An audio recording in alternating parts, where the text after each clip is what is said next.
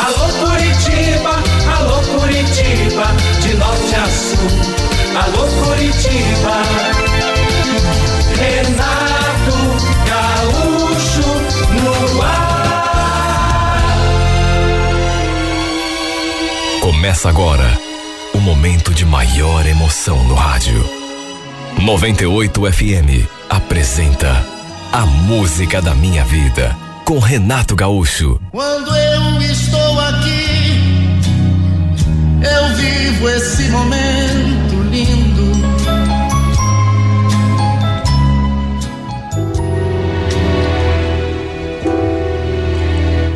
Além de ser muito nova, recém tinha completado dezoito anos, minha cunhada também era meio desmiolada, vamos dizer assim.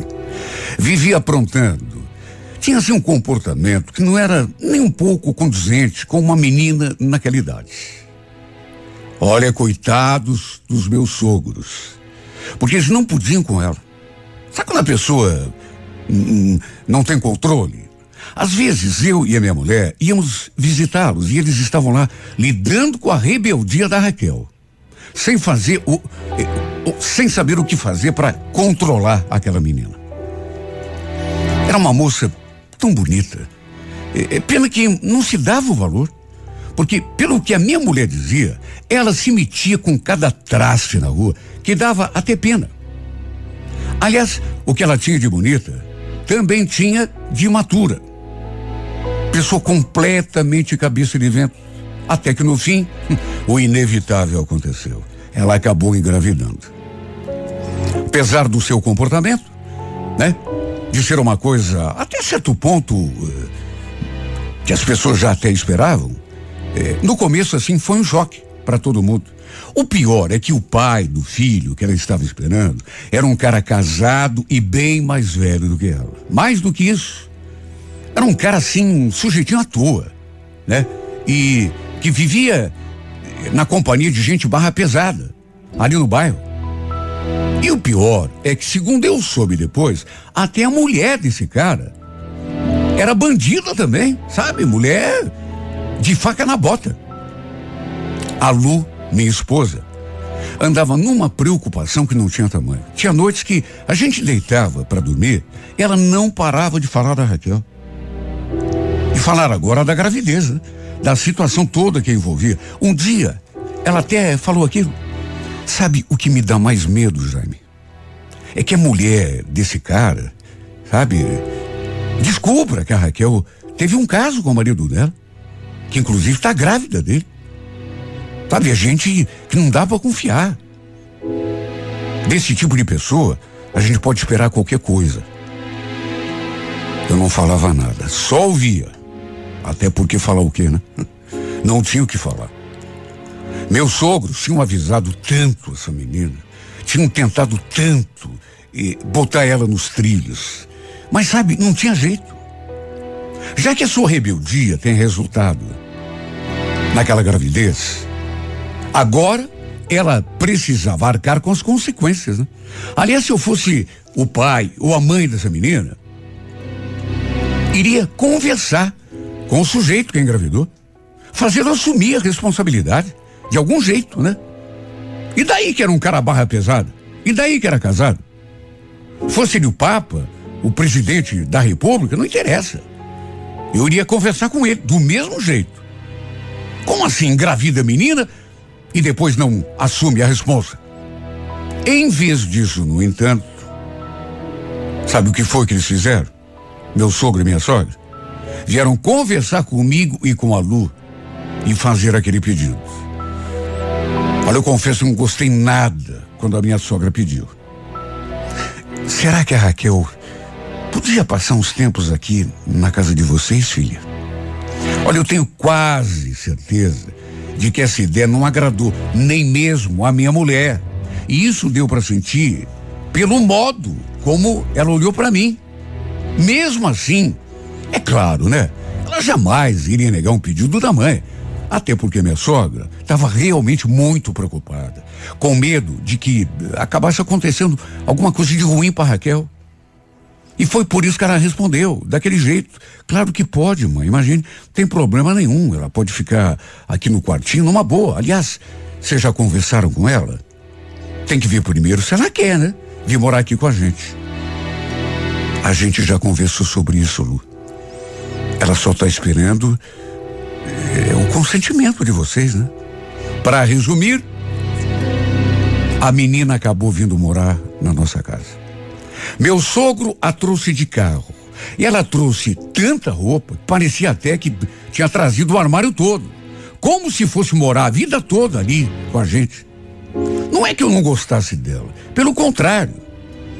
Apesar de ter aquele jeito assim, eh, de rebeldia, a gente sempre se deu bem. E também não é que eu não a quisesse morando ali com a gente. Mas é que, puxa vida, eu e a Lu tínhamos recém nos casado, não fazia nem um ano ainda, que morávamos naquele apartamento, e a presença da minha cunhada, claro que ia tirar a nossa liberdade.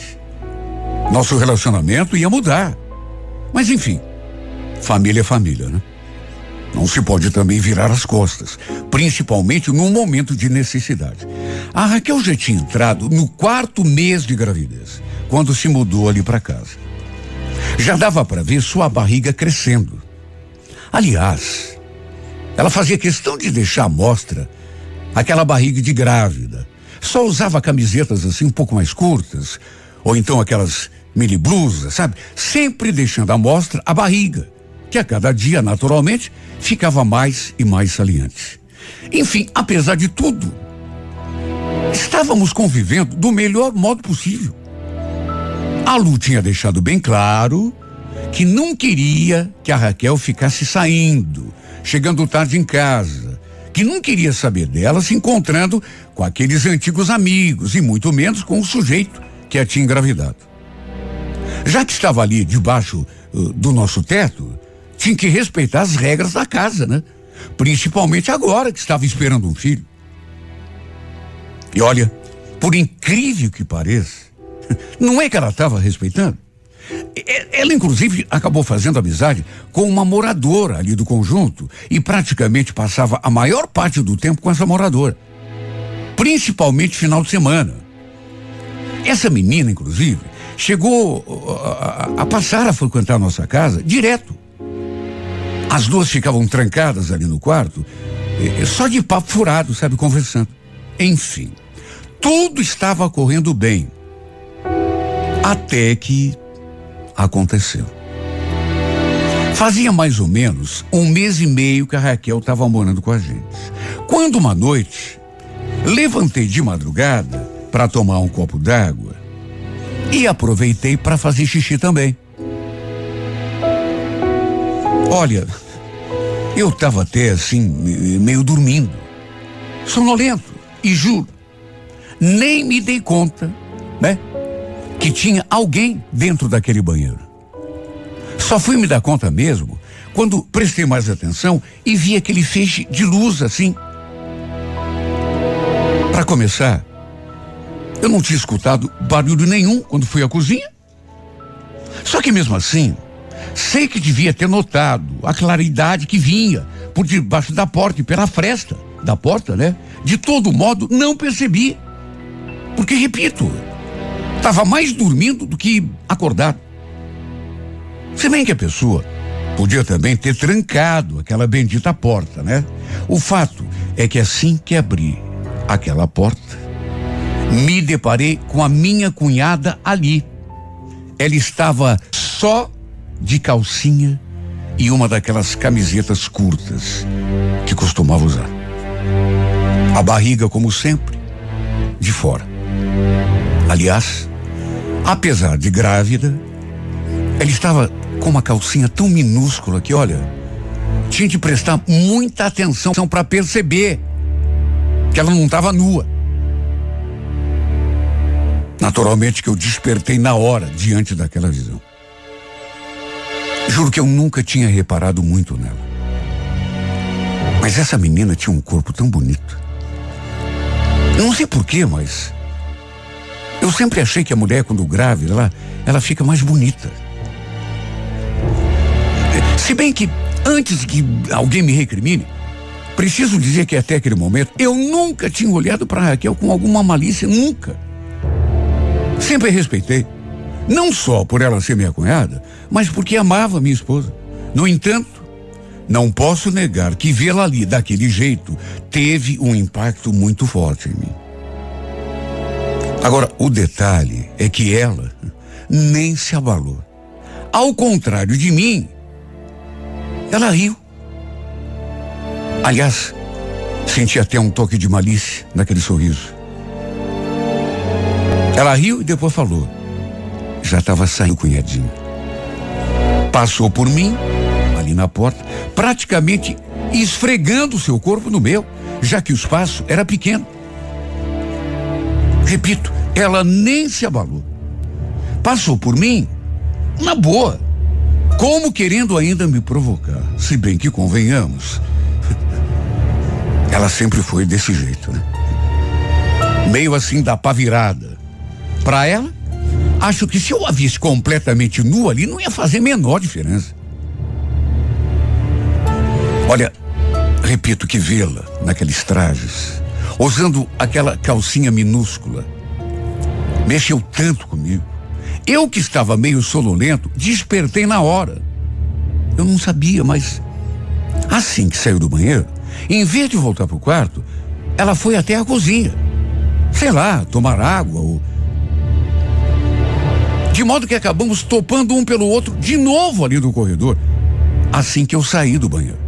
E mais uma vez, ela sorriu daquele jeito, como se estivesse querendo mexer com a minha cabeça. E o pior é que mexeu. Eu fiquei ali parado na porta, só olhando a cena. Ela caminhando pelo corredor em direção ao quarto. Olha, minha vida nunca mais foi a mesma depois daquela noite. Tem coisa que você não consegue evitar.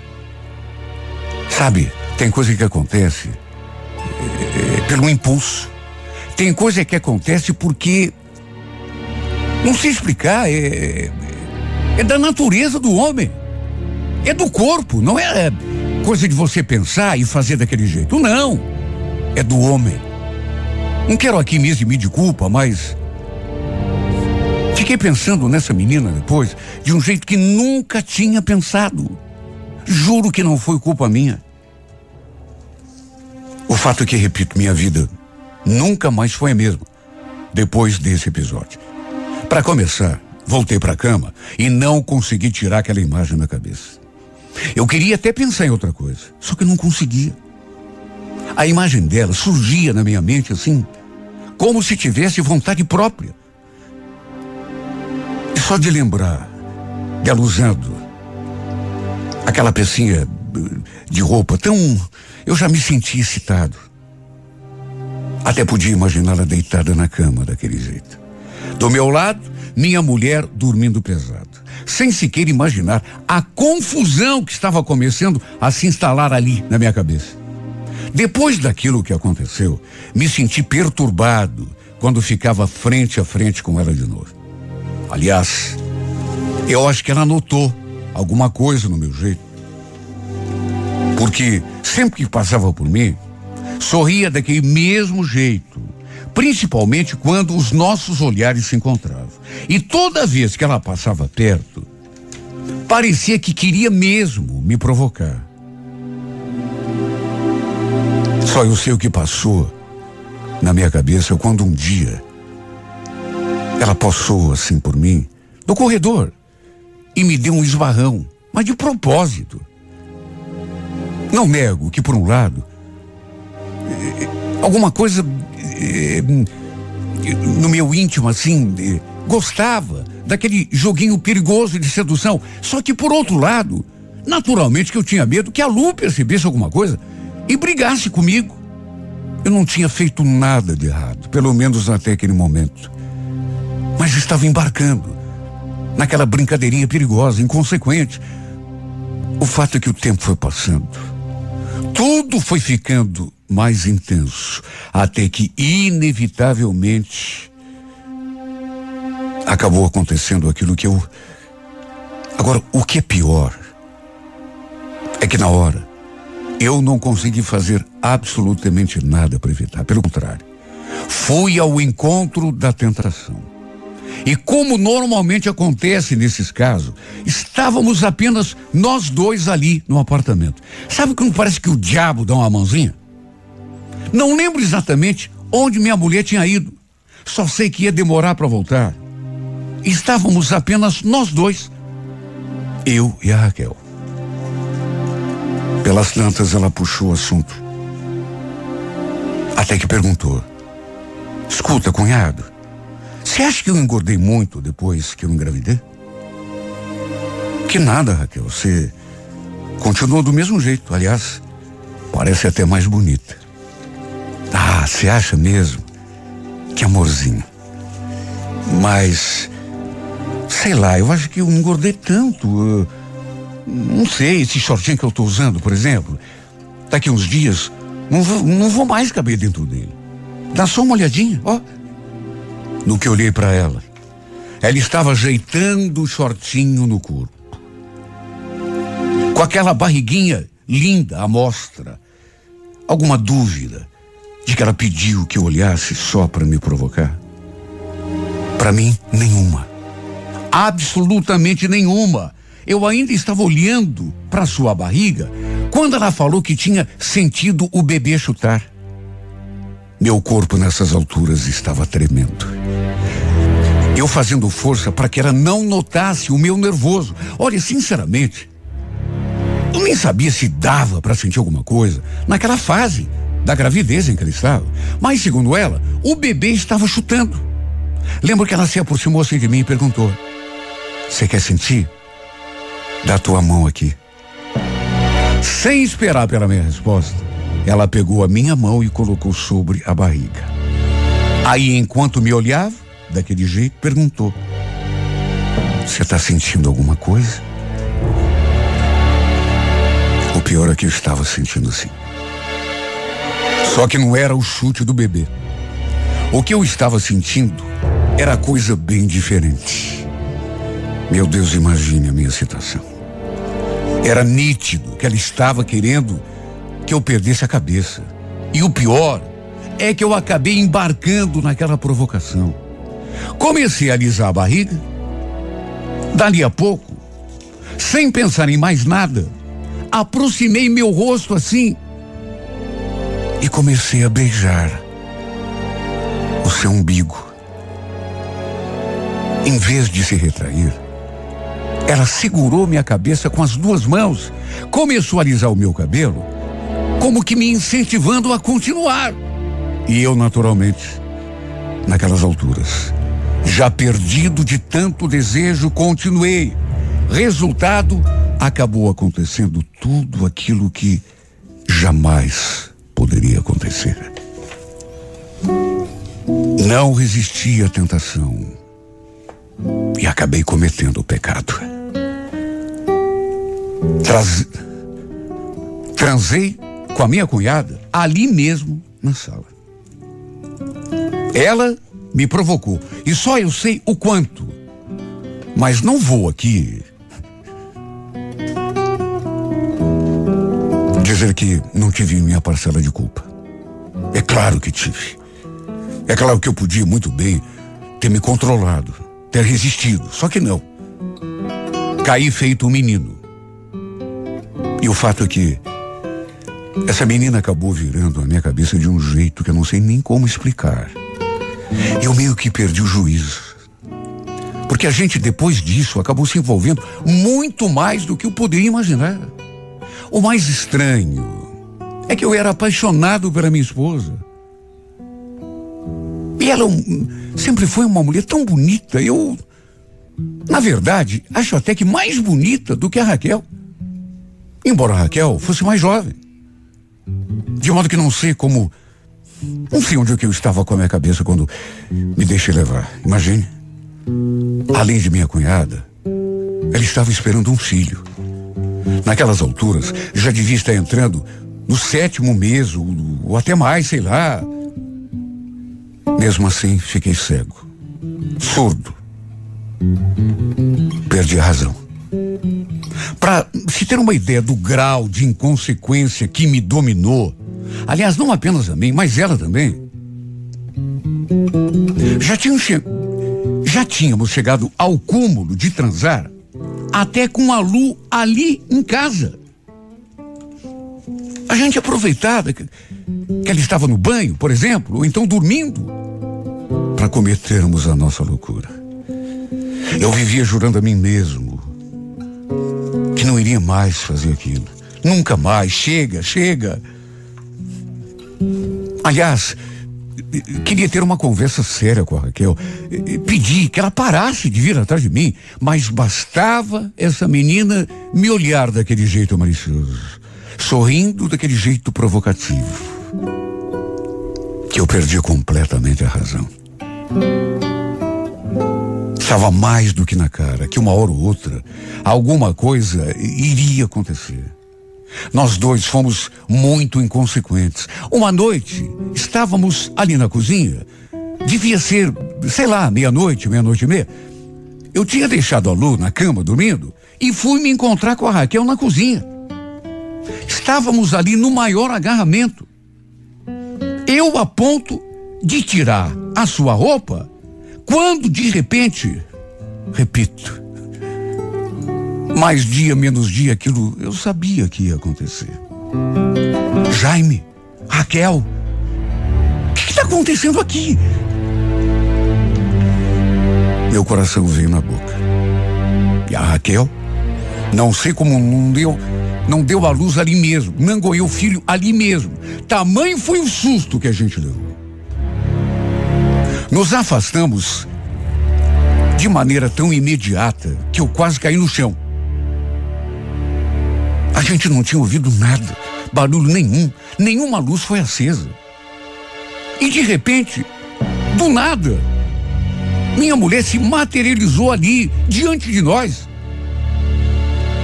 Eu acho que ela já estava desconfiada. E assim que levantei da cama, ela deve ter esperado um pouco e levantou também para conferir. Imagine a minha situação. Cueca arriada, agarrado na minha cunhada, pronto para tirar a roupa dela também. O pior é que ela costumava ter crise de hipertensão e acho que foi exatamente isso que aconteceu, porque ela começou a passar mal, a se sentir tonta e foi preciso sentar minha mulher no sofá. Cheguei a carregá-la no colo. Por um lado, até foi bom, porque nos deu tempo para nos recompormos. Só que aquele episódio estava longe de acabar. Minha mulher começou a piorar, a ficar cada vez mais tonta, quando de repente, para nossa surpresa, a Raquel começou a ter um sangramento. Eu acho que nem a Lu sabia, eu muito menos. Mas minha mulher também estava grávida, bem no comecinho. Só que, desgraçadamente, com certeza por conta da cena que tinha presenciado ali naquela cozinha, ela começou a passar mal, a, a pressão foi nas alturas. Até que no fim, ela acabou sofrendo um aborto espontâneo, bem ali diante de nós. É claro que na hora, a gente não sabia disso. Porém, mais tarde, tivemos a confirmação no hospital. A levei às pressas até o pronto-socorro, onde ela foi medicada, examinada e constataram que ela tinha sofrido o aborto. Repito, nem ela mesma sabia que tinha engravidado. Estava bem no começo e por conta da minha estupidez, acabou perdendo o nosso filho. Acho que não preciso nem dizer qual foi o desfecho dessa história. Ela não me perdoa. Primeiro, por ter me envolvido com a sua irmã, tê-la desrespeitado e atraído ali, debaixo do nosso teto. E principalmente porque fui o responsável pela perda do nosso filho.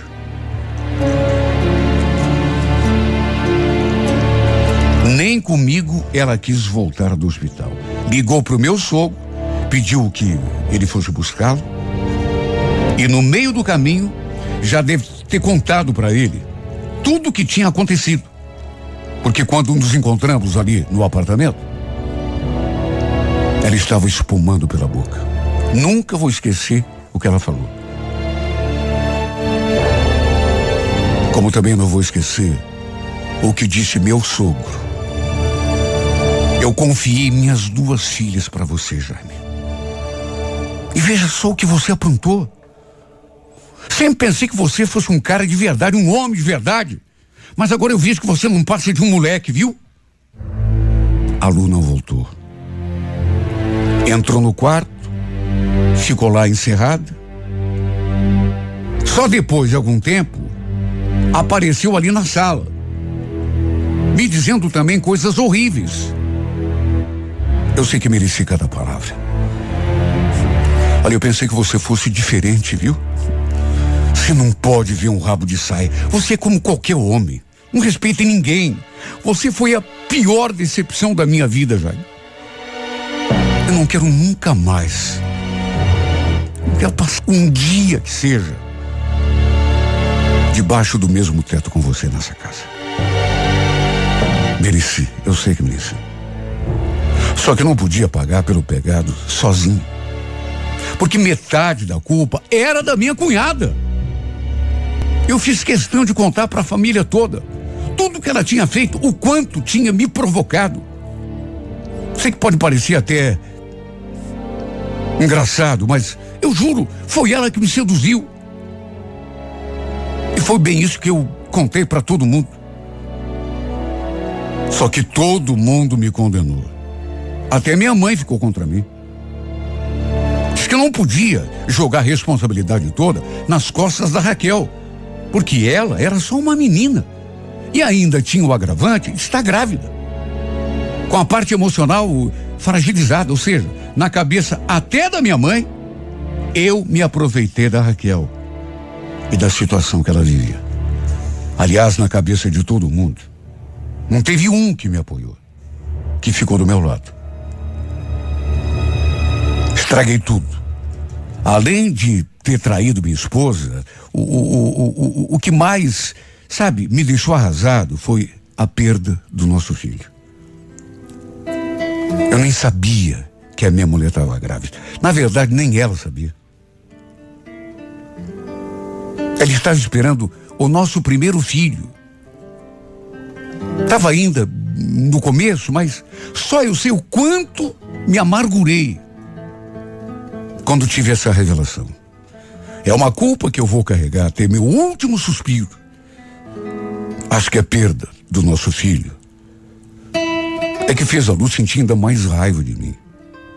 Quem sabe ela tivesse até me perdoado depois de algum tempo, mesmo tendo visto aquela cena que ela viu, mas o fato de ter passado mal com tudo aquilo, de ter perdido a criança,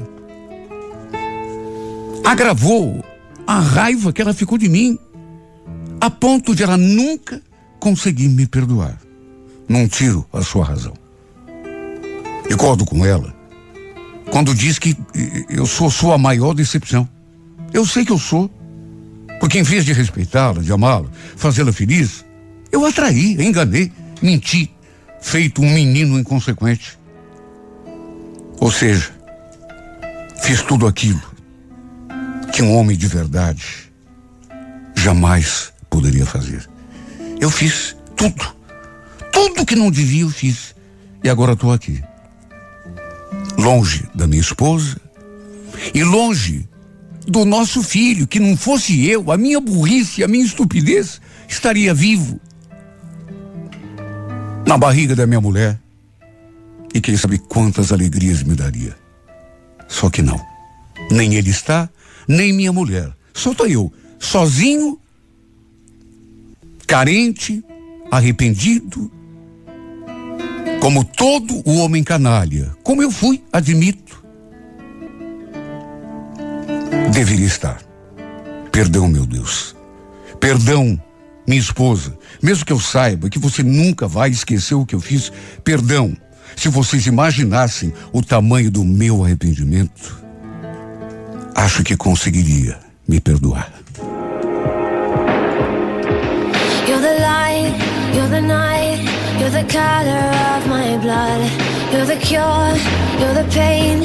You're the only thing I wanna touch. Never knew that it could mean so much, so much. You're the fear, I don't care, 'cause I've never been so high. Follow me through the dark, let me take you past the satellites. You can see the world you brought to life, to life. So love me like you do, la la, love me like you do. Love me like you do, la la, love me like you do. Touch me like you do, ta ta, touch me like you do. What are you waiting for? Fading in, fading out, on the edge of paradise. Every inch of your skin is a holy grail I've gotta find. Only you can set my heart on fire, on fire. Yeah, I'll let you set the pace, 'cause I'm not thinking straight. Alô Curitiba, alô Curitiba, de norte a sul. Alô Curitiba, Renato Gaúcho no ar. Começa agora o momento de maior emoção no rádio. noventa e oito F M apresenta A Música da Minha Vida com Renato Gaúcho. Quando eu estou aqui, eu vivo esse momento lindo.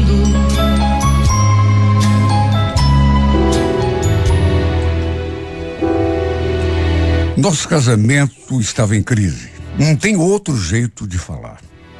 Eu e o Rodrigo, a gente não conseguia mais se acertar. Uma coisa foi se juntando na outra, era o aperto financeiro, as idas dele eh, eh, ao bar final de semana, as minhas crises de ansiedade, eh, problema de trabalho, enfim. Tudo acabou fazendo com que a gente passasse a se desentender cada vez mais. E no meio de tudo isso, tinha ainda o nosso filho, coitadinho. Não tinha culpa de nada. E era obrigado a assistir aos pais brigando, noite e dia, discutindo. Nossas piores brigas aconteciam quando ele saía para a rua e demorava para voltar. Ficava lá enfornado naquele boteco. Puxa vida, a gente passando aquele aperto todo ali, e ele ainda gastava o pouco que tínhamos naquele bar. Eu ficava doida da vida, e é claro, tudo acabava em discussão. Olha, chegou num ponto que eu já não via mais saída para nós dois. Não queria me separar. Acho que nem ele queria se separar de mim, só que não tinha outro jeito. Eu nunca deixei de gostar dele. Só que não sei o que houve. Parece que um encanto tinha se quebrado. E eu acredito que tenha sido de parte a parte. Faltava conversa, faltava diálogo, faltava atenção, faltava carinho, faltava tudo. Depois de muitas discussões, em que a gente realmente não conseguia se entender, resolvemos de comum acordo que o melhor para nós dois seria cada um seguir o seu caminho. Como morávamos numa casa que ficava nos fundos do terreno dos pais dele, achei melhor juntar as minhas coisas, pegar o meu filho e voltar lá para a casa da minha mãe. Detalhe, até minha sogra me atucanava, me perturbava o juízo. Pelo fato de morarmos ali tão pertinho, ela vivia se metendo no nosso casamento. Isso fazia com que a gente brigasse mais ainda. Só que as coisas lá em casa, com a minha mãe, também não foram fáceis. E eu sabia que não seriam. Por exemplo, ela não gostou quando me viu chegando com meu filho e aquela mala na mão. Já me olhou atravessado. O que que houve, Marilé? Que mala é essa? Não, não me diga que você... Pior que sim, mãe. A gente brigou feio e eu vou precisar passar uns tempos aqui com a senhora, tá bom? Ela não respondeu, não falou nada e nem precisava. Tem coisa que só de olhar a gente sente, né? Realmente minha mãe não ficou feliz com aquela novidade. Claro que nenhuma mãe quer que uma filha termine um casamento, mas ela, melhor do que ninguém, sabia em que pé andava o nosso relacionamento, até porque ela mesma já tinha testemunhado algumas brigas, algumas discussões, inclusive com a participação da minha sogra. Repito, eu também não queria me separar, só que não tinha outro jeito. Inclusive, foi a melhor saída para a saúde mental do nosso filho, porque não estava fazendo bem para ele, para a cabecinha dele, assistir aquelas cenas de de pugilato. Apesar de tudo, juro, pensei que ele fosse me procurar depois, pedi que eu voltasse para casa, mas os dias foram passando e ele não apareceu. Acredite quem quiser, mas até para ver o nosso filho ele demorou. O Fernando vivia perguntando: mãe, cadê o pai? Eu olhava para a cara dele sem saber o que dizer. Ele demorou duas semanas para ver o menino e, pelo modo como me tratou, não devia estar sentindo minha falta. É, pelo jeito, eu não estava fazendo falta nenhuma naquela casa. Isso me doeu. Claro que me doeu, né? Porque, ao contrário, apesar de separados, eu estava ali me consumindo de saudade dele, rezando para que ele viesse falar comigo, me pedisse para voltar. Por incrível que pareça, senti falta até das nossas brigas, de vê-lo emburrado na frente da televisão. Por que será que é tão difícil a gente se desacostumar com uma situação? Infelizmente, até pelo jeito dele, mal conversamos nesse dia. E outra, ficou tão pouquinho com o nosso filho. Chegou, deu um abraço no moleque, ficou ali um pouco com ele e já tirou o time de campo. Mal olhou na minha cara. E diante desse tratamento, eu também acabei fechando a guarda, né? E ficando na minha. E infelizmente foi assim que continuou. Os dias foram passando, as semanas, a gente mal conversava, continuava não se entendendo, e quando me dei conta, dois meses já tinham se passado. Nessas alturas, eu sinceramente não acreditava mais que a gente pudesse voltar. Não éramos casados no papel. Tínhamos ido morar juntos depois que eu engravidei, de modo que tudo ficou por isso mesmo. Foi depois desse período, assim, de início, que eu comecei a aceitar os convites do pessoal do meu trabalho para sair. Às vezes, eles saíam numa turminha para tomar alguma coisa, depois do expediente conversar, e quando dava, eu acabava indo com eles. Viviam me chamando, mas não era sempre que eu tinha algum dinheiro sobrando. E mesmo quando eu ia junto, nem ficava muito. Meia horinha, quarenta minutos, e já sentia vontade de voltar para casa. Era o máximo de tempo que eu ficava. Até porque não queria me desentender com a minha mãe. Porque apesar de ela me ajudar a tomar conta do meu filho, às vezes eu achava que isso a incomodava. Enfim, o fato é que numa dessas vezes, acabei conhecendo o Daniel. Quer dizer, conhecer eu já o conhecia, mas assim de vista, ali mesmo, naquele bar. Eu notava que ele sempre me olhava, mas nesse dia, especificamente, ele se aproximou e puxou o assunto. Tudo bem? Será que a gente podia trocar uma ideia? Olha, era a primeira vez que eu permiti a aproximação de outro homem desde que tinha me separado. Sei lá, eu gostei do jeito dele, parecia um cara bacana. Se apresentou, perguntou meu nome, depois falou: "Você aparece aqui seguido? Já te vi aqui, mas não é sempre, né?" "Então, de vez em quando. É... Então, sabia que não é de hoje que eu reparo em você? Posso te fazer uma pergunta? Você por acaso é solteira? Falei a verdade, até porque menti pra quê? Que era separado, fazia pouco tempo, que tinha um filho pequeno e morava com a minha mãe. Falei aquilo e dei uma olhada no celular e já fui acrescentando. Aliás, por falar nisso, já tá na minha hora. Preciso ir. Meu filho tá me esperando. Que isso? É tão cedo ainda. Agora que a gente começou a conversar, que tá se conhecendo, fica mais um pouco. Acabei concordando até para não ser indelicada. E ele então me pagou mais uma bebida. Não estávamos sozinhos na mesa. Repito que estava com os colegas do serviço, mas eles estavam conversando entre eles, de modo que eu e o Daniel eh, ficamos conversando assim, bem tranquilos, bem à vontade. Ele contou que tinha vinte e seis anos, trabalhava com vendas e me perguntou um monte de coisas também. Olha, não vou negar, me senti bem na companhia desse rapaz.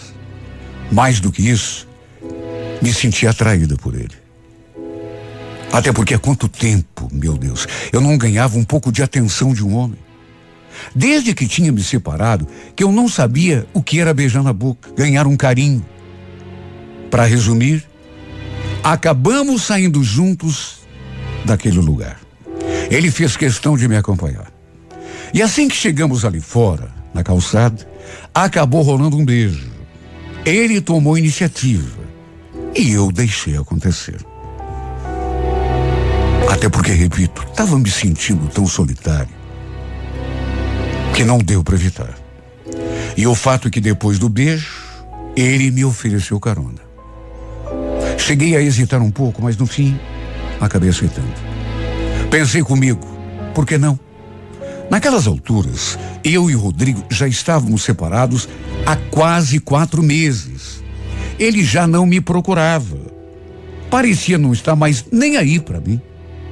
Então pensei que já estava mais do que na hora de eu virar aquela página.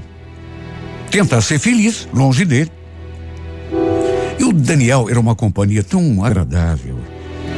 Sabe, tinha um abraço tão acolhedor, um beijo tão gostoso que eu achei que valia a pena permitir aquela aproximação.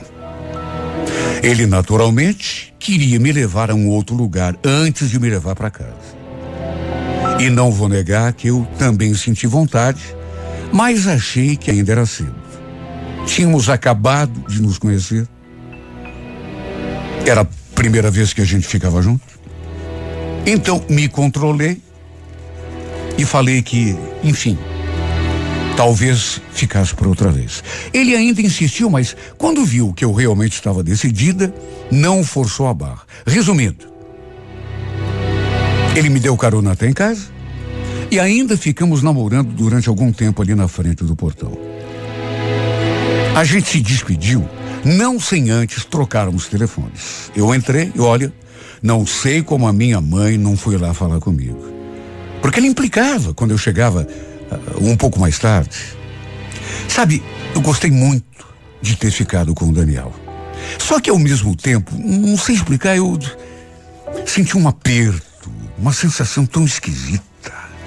Não sei, eu acho que não estava acostumada. Sabe, estranho. Mesmo estando separado do Rodrigo já fazia tanto tempo, parecia que eu estava fazendo alguma coisa errada pelas suas costas. Naquelas alturas, até por ser homem, ele já devia estar até com outra mulher. Claro que eu não tinha certeza disso. Mas vai saber, né? Homem é homem. E mesmo que não estivesse namorando, já devia ter se envolvido com uma aqui, outra ali, não tenho dúvida. Só que, mesmo assim, vai entender, né? Me bateu uma certa culpa, um peso na consciência. Isso me fez sentir tão mal. Eu dormia no mesmo quarto com o meu filho. Lembro que fiquei olhando para ele enquanto ele dormia feito um anjinho. E aquela sensação esquisita ficou ainda pior. No dia seguinte, no entanto, acordei melhor.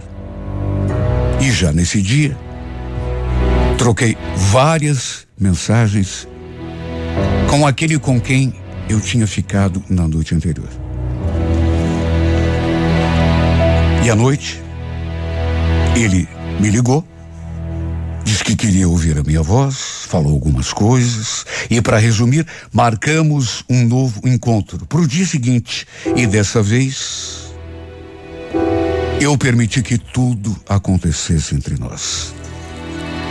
Rolou o primeiro beijo, rolou um segundo mais apaixonado, até que de repente eu percebi que já era a hora. No fim, carente do jeito que eu estava, acabamos nos entregando um ao outro pela primeira vez. Olha, naquele dia, acho que acabei extrapolando um pouco o horário. Já eram quase duas horas da madrugada quando o Daniel me deixou lá em casa. Eu já imaginava que a minha mãe fosse me passar um pito. No dia seguinte, assim que topei com ela, ela já me olhou atravessado. Onde você foi ontem, Marilé? Eu vi a hora que você chegou, pensa que não? Olha, eu podia até ter inventado uma desculpa, mas acabei falando a verdade. E ainda me encontrei outras vezes com o Daniel. Numa delas, inclusive, ele confessou que estava se apaixonando por mim, apesar do pouco tempo que estavam saindo. Mais do que isso, falou que queria alguma coisa séria comigo, namoro mesmo. Mas aí eu desconversei. Eu, da minha parte, estava até entusiasmada, gostava da companhia dele, mas não dava para dizer que estava apaixonada, até porque, por mais que eu quisesse negar a mim mesmo, eu ainda gostava do meu ex-marido. Ainda pensava nele, não era pouco. Sentia saudade, sentia sua falta. Sem contar que ele continuava sendo o pai do meu filho, e isso seria para sempre. Aliás, foi bem nessa época. Sabe, as coisas acontecem assim de maneira tão esquisita, né? Bem nessa época, quando comecei a sair, porque até então eu, enfim, que meu ex-marido começou a se reaproximar de mim. Teve um domingo, por exemplo, que ele apareceu para almoçar ali em casa. Quer dizer, na casa da minha mãe, né? Na verdade, foi para ver o nosso filho, mas acabou ficando para o almoço. Lembro que eu tinha saído com o Daniel no sábado. E a mãe não tinha comentado nada comigo, que o Rodrigo tinha aparecido ali em casa para conversar. Fiquei surpresa quando ela falou. Então, e ele olhou assim para mim e eu não esperava. Até porque, repito, não sabia, né? Eu tive aqui ontem pra gente conversar, Marilé, mas você tinha saído? Onde você foi? Eu? Ah, sei lá, fui dar uma volta. Por quê? Olha, juro que até estranhei aquele interesse dele. Porque desde a nossa separação, ele parecia que tinha perdido completamente o interesse por mim. Até pensei que a minha mãe tivesse comentado algo com ele sobre o Daniel, mas acho que não. Porque se ele soubesse, talvez o tom da conversa teria sido outro. Lembro que perguntei o que ele queria. Aí ele falou para deixarmos aquela conversa para depois do almoço.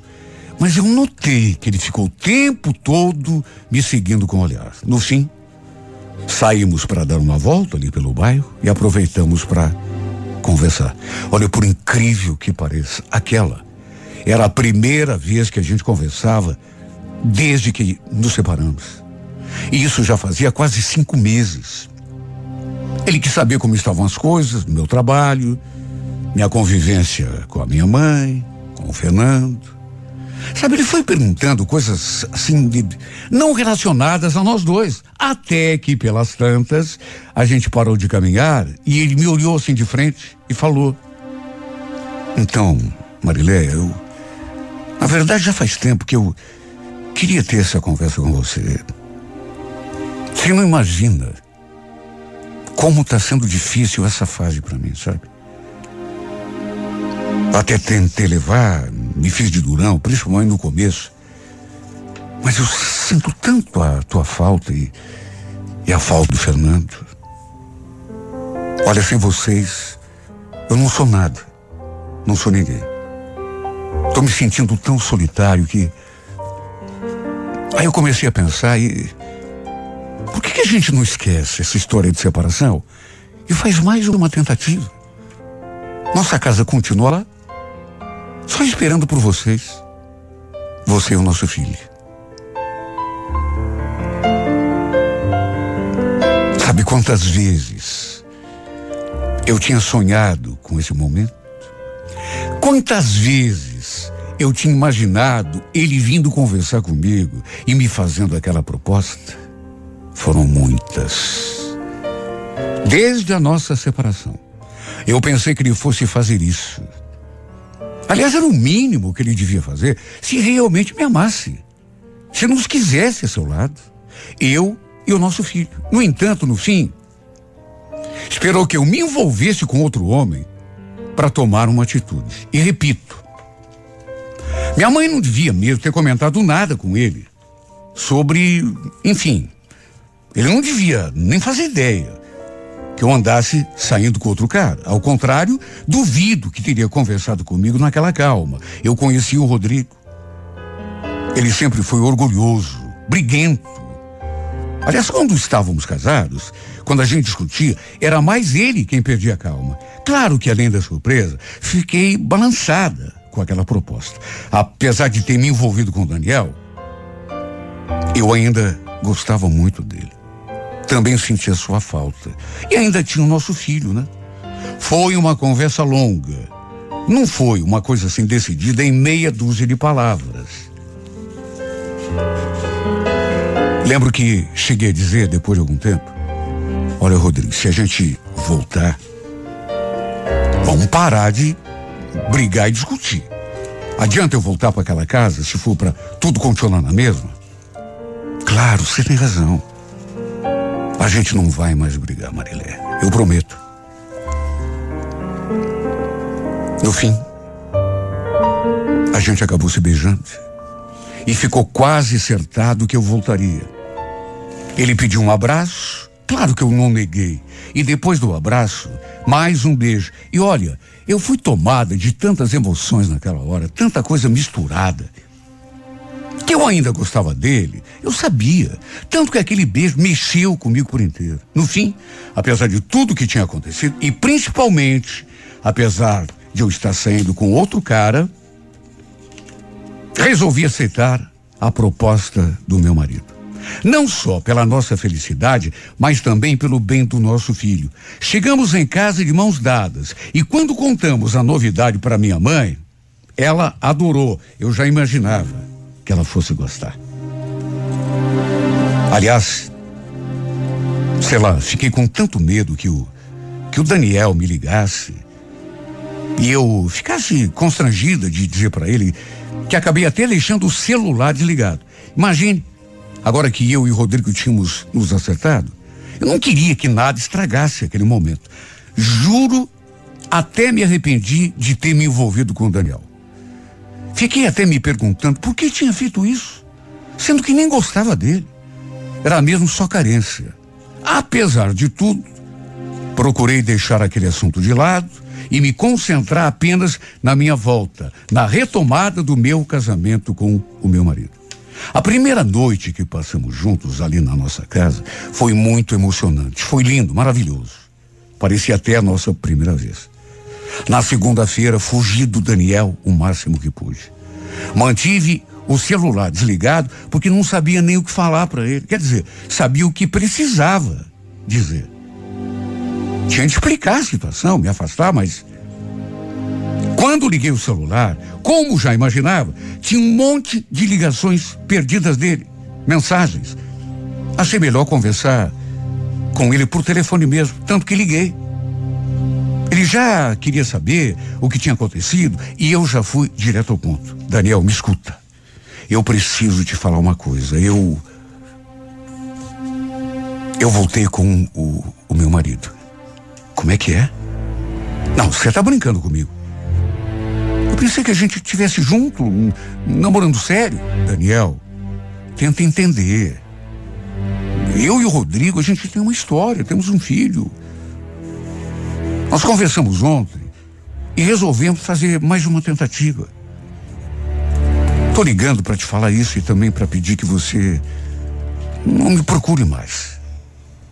No que disse aquilo, no que falei aquilo, silêncio total do outro lado. Ele devia estar tentando digerir o que eu havia dito, até que pelas tantas falou assim, num tom grave: tudo bem, Marilé. Fica tranquilo que eu não vou te incomodar, não, viu? Olha, eu fiquei tão aliviado. Depois que desliguei aquele telefone, me senti como se tivesse tirado uma tonelada das costas. Ainda bem que ele tinha entendido. Acabei apagando qualquer vestígio da sua passagem na minha vida, que tinha ali naquele celular, e tratei de cuidar do presente. Eu realmente acreditei que ele tivesse entendido.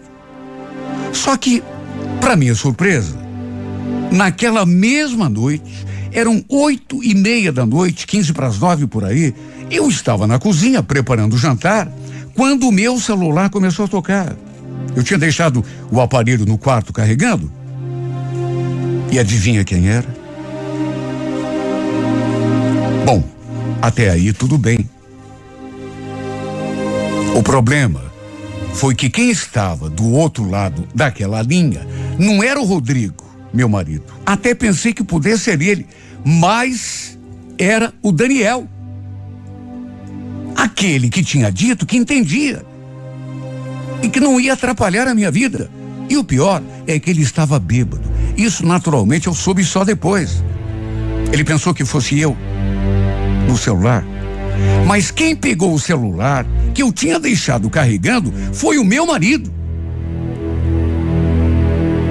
Começou a choramingar, a dizer que me amava, que não aceitava me perder daquele jeito. De repente, meu marido apareceu ali do meu lado na cozinha, me olhando de cara feia com aquele telefone na mão. Aí deixou a ligação no viva voz. Olha, eu cheguei a derrubar a colher no chão quando escutei a voz do Daniel. Provavelmente bêbado, porque dava para perceber que ele não estava no estado normal. Vão nos encontrar, por favor, Marilé. Vamos conversar, eu preciso conversar com você. Você não pode fazer isso comigo, Marilé. Eu te amo. Você mesma falou que não seja mais nada pro teu marido. Gelei dos pés à cabeça. Quase caí dura no chão. O Rodrigo não me olhava, ele me fuzilava com o olhar. De repente, ele começou a bater boca com Daniel, a xingá-lo. Falou um monte e depois jogou o aparelho com tudo na parede. E foi a minha vez de escutar. Você tá me traindo, Marilé. Quem é este babaca? Desde quando que você tá com ele? De todas as brigas que já havíamos tido, eu nunca tinha visto o Rodrigo tão alterado. Ele mal conseguia pronunciar as palavras, de tão nervoso, de tão revoltado. Imagina. Tínhamos reatado no dia anterior e já no dia seguinte aconteceu tudo aquilo. Ele me acusou de traição e ficou ainda mais revoltado quando reconheci que tinha me envolvido com outro. Mas parece não ter entendido quando eu disse que tudo tinha acontecido quando estávamos separados. Não houve traição. No fim, acabei nem passando a noite ali com ele. Nem terminei de preparar o jantar. Simplesmente peguei meu filho e voltamos lá para casa da minha mãe. Sabe, de certo modo, até entendo a raiva dele, mas puxa vida, eu não o traí, não o enganei, não menti para ele. Ele não entendeu que eu tinha me envolvido com outro no período da separação e só fiz isso porque ele não dava mostras de que queria se acertar comigo, pelo contrário. Quando ia ver o nosso filho, por exemplo, nem olhava na minha cara. Só que ele não quis entender. Me chamou até de vagabunda. De modo que foi o fim para nós dois, de novo. E dessa vez, pelo jeito, não tem volta. Olha, que triste tudo isso. Sem contar que o Daniel também, vou te contar, viu? Ele não tinha nada de ter feito o que fez. Tínhamos conversado, eu tinha explicado para ele a situação, pedido que ele não me procurasse mais. Eu não queria pôr em risco meu casamento no fim, além de me ligar, ainda fez isso de cara cheia. Pensou que estivesse falando comigo, conversando comigo, quando na verdade quem tinha atendido era o Rodrigo. No fim, a desgraça. Nossa reconciliação não chegou a demorar dois dias, trinta horas e tanto. Revoltado, além de ter me xingado, me chamado de todos os nomes feios possíveis e imagináveis, ele praticamente me escorraçou de casa, me acusando de traição. E o pior é aquilo que já falei. Pelo jeito, agora não tem modo de voltar. Agora, desgraçadamente, parece que é uma coisa assim definitiva, porque agora tem ciúme, sentimento de posse e tudo. Agora, para minha desgraça, eu tô vendo que é isso que vai acontecer. Não tem mais jeito. Não tem mais volta.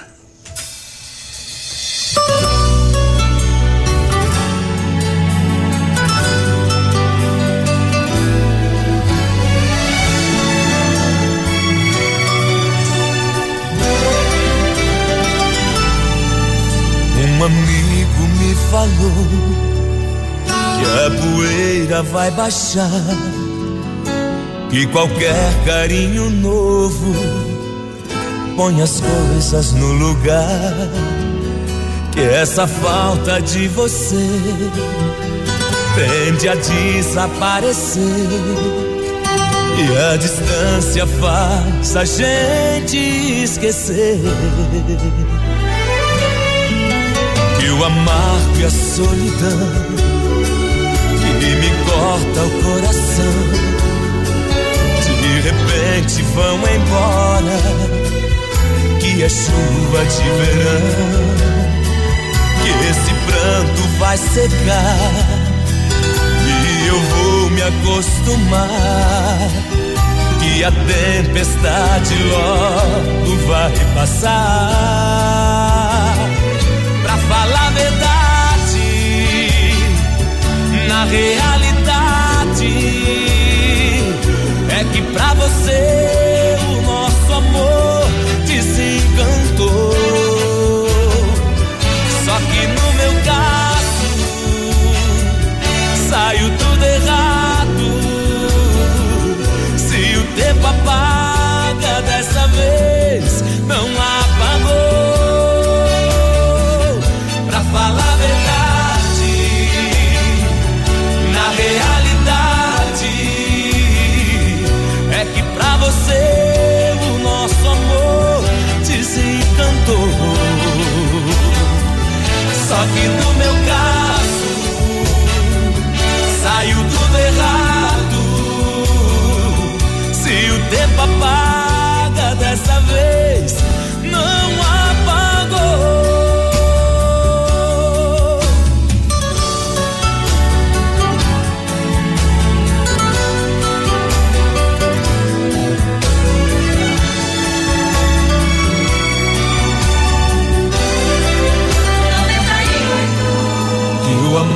Que a solidão que me corta o coração de repente vão embora, que é chuva de verão, esse pranto vai secar e eu vou me acostumar, que a tempestade logo vai passar.